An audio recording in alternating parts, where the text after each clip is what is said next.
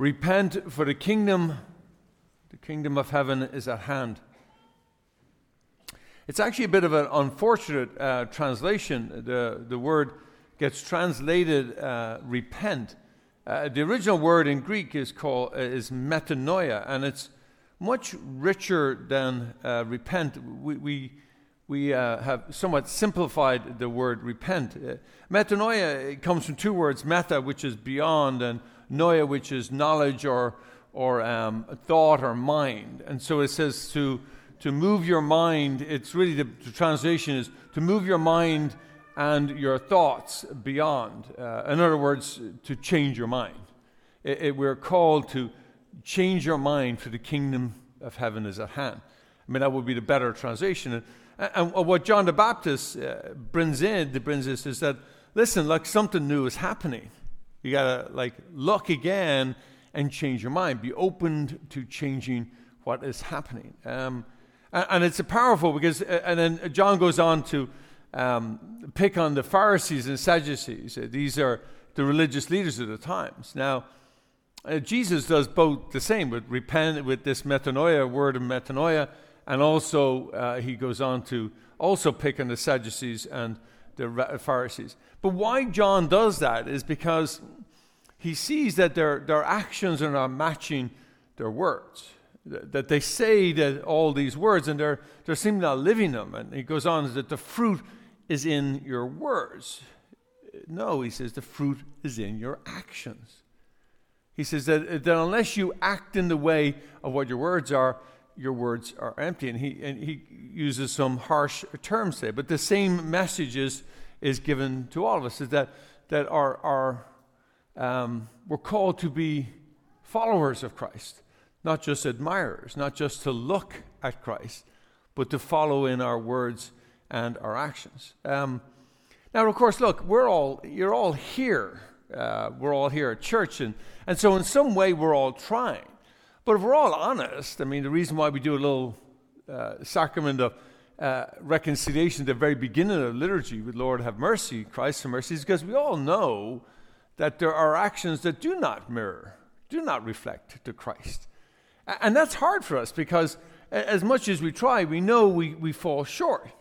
That not every single word and every single action we give is the paragon of virtue, um, of, of, what it points the way to Christ. But, but here's what we have to understand that if the general pattern of our life is, then, then all these little mistakes we make uh, don't overshadow the general pattern of our life.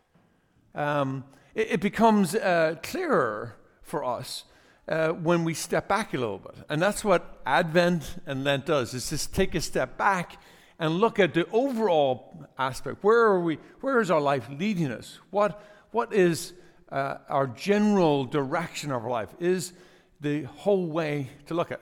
It's kind of hard to explain. So let me do this by a, a, a artwork. Uh, I'm going to put a, a, this is an artwork given to me by my former parish.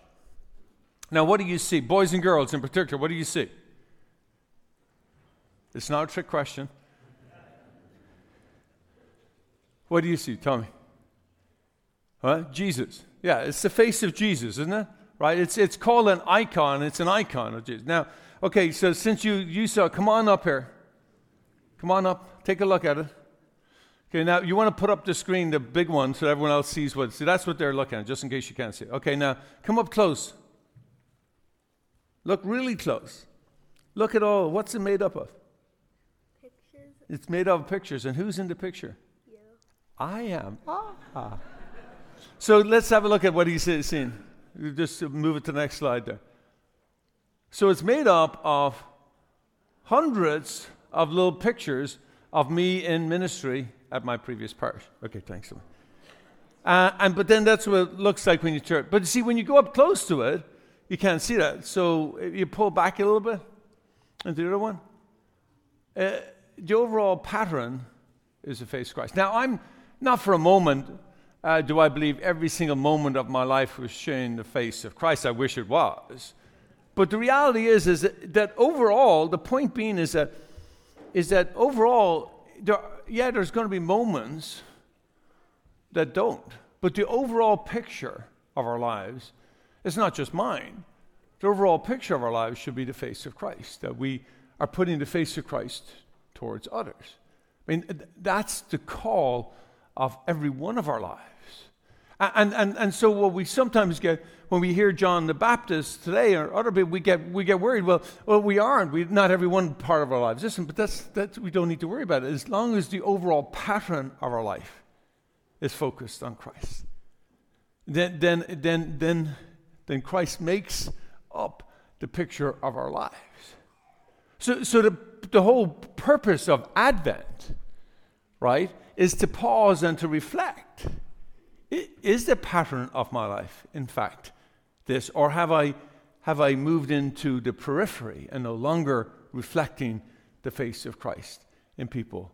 And so that's what John the Baptist called for us when we hear today, is to pause and, and to not lose hope, but to, in fact, to gain hope and to be focused on how are my actions, in fact, reflecting the face of Christ.